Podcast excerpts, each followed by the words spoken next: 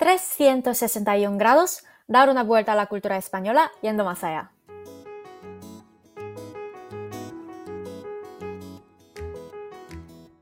Hola chicos, ¿cómo estáis? ¿Todo bien? Pues yo todo genial. Me gustaría empezar este episodio con una buena noticia. ¿Os acordáis de que tuve una entrevista la semana pasada? Esta empresa aceptó mis prácticas. ¡Uh!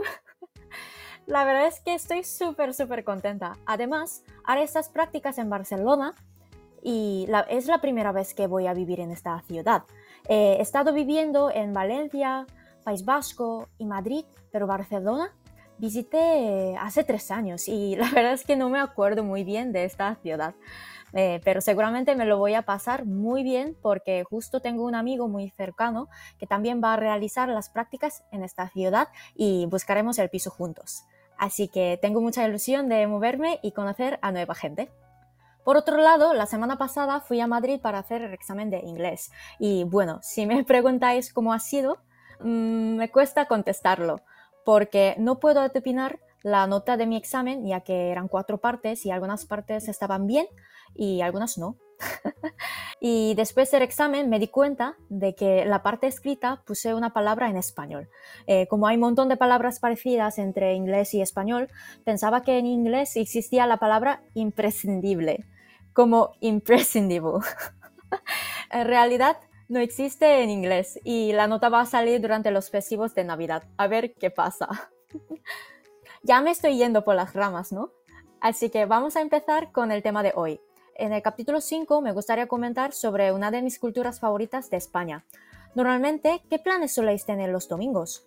Eh, ¿Quedáis con los amigos o vais a casa de vuestros padres o abuelos para comer todo juntos? El tema que nos toca hoy es sobre la comida en familia de los domingos. ¡Buah! ¡Qué feliz de llegar al quinto capítulo ya! Así que sin más dilación, ¡empezamos! Pues mi experiencia relacionada con este tema comenzó en Valencia. Cuando llegué a España, tuve la suerte de vivir con una familia española y como Valencia es el lugar de origen de la paella, mi casera cocinaba la paella para su familia cada domingo. Mis caseros tienen cuatro hijos y los hijos vivían muy cerca de los caseros.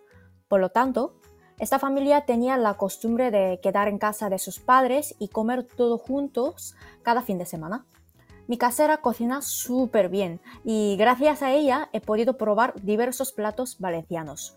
En plan, eh, fideuá, arroz al horno, arroz negro, todos súper ricos. Es que solo al decir estas palabras se me hace la boca agua. De hecho, muchos amigos me preguntaron por un buen restaurante valenciano para probar la paella, pero personalmente la mejor paella podríais probar en una casa, no en un restaurante. Pero creo que eh, esto pasa en todos los sitios, ¿no? La mejor comida tradicional está hecha por las madres o padres. Mm, pienso que en mi país no es muy común que la familia tenga esta costumbre. Eh, sí que a veces visitábamos la casa de mis abuelos, pero no muy a menudo como en España. Es cierto que yo lo pasaba muy bien con esta familia valenciana y he pensado que cuando forme una familia y tenga los hijos, no sé cuándo será, eh, me gustaría aplicar esta cultura a mi familia, ya que me gusta cocinar y sé el buen impacto que este momento puede tener en nuestras vidas cotidianas. Por otra parte, respecto a este tema, he entrevistado a mis amigos de la universidad. Disfruté mucho de las conversaciones y aquí os cuento un par de cositas interesantes. Por ejemplo, en Chile, ellos tienen la costumbre de almorzar cada domingo. Mi amigo Javi iba a casa de sus abuelos y pasaba el domingo con ellos. Me ha dicho que la comida también variaba dependiendo de la época. Normalmente, si es invierno, Eh, su familia solía comer potajes tipo lentejas y en verano hacían asados. ¡Qué rico!, ¿no? Después tengo una amiga, María, que es de Bilbao y en su zona tienen una costumbre que se llama Domingo de Rabas. Rabas son los calamares fritos y es un plato preparado a base de calamares rebozados y eh, en harina que se puede encontrar en muchos bares y restaurantes. Entonces, su familia antes de comer iba a los bares para comer este plato con un fresquito vermut cada domingo después de misa. La mezcla entre fritos y alcohol nunca falla, ¿no? Luego, me encantaría preguntaros, ¿vosotros también tenéis alguna costumbre en la familia? Eh, podéis comentarlo en nuestro Instagram trescientos sesenta y uno grados y la, las podemos comentar en el siguiente capítulo.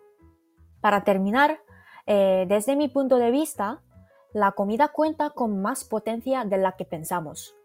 Compartir la comida no solo tiene que ver con el acto de comer, sino también involucra diversas emociones, compartiendo eh, momentos y relatos con tu familia. Es verdad que la comida compartida conecta a la gente que está en la mesa y crean vínculos que nos acompañan toda la vida. De hecho, al preparar este episodio eh, he sentido nostalgia y me acordé mucho de los momentos que estaba con mi familia y comía la sopa que cocinaba mi madre, especialmente la sopa de kimchi. Eh, espero poder volver a mi país en el siguiente año y pasar esos buenos momentos con ellos. Pues el episodio de hoy es hasta aquí. Hasta ahora, si no tenéis ningún plan para este fin de semana, eh, ¿qué os parece pasar tiempo de calidad con las personas que os hagan sentir bien? ¡Hasta luego!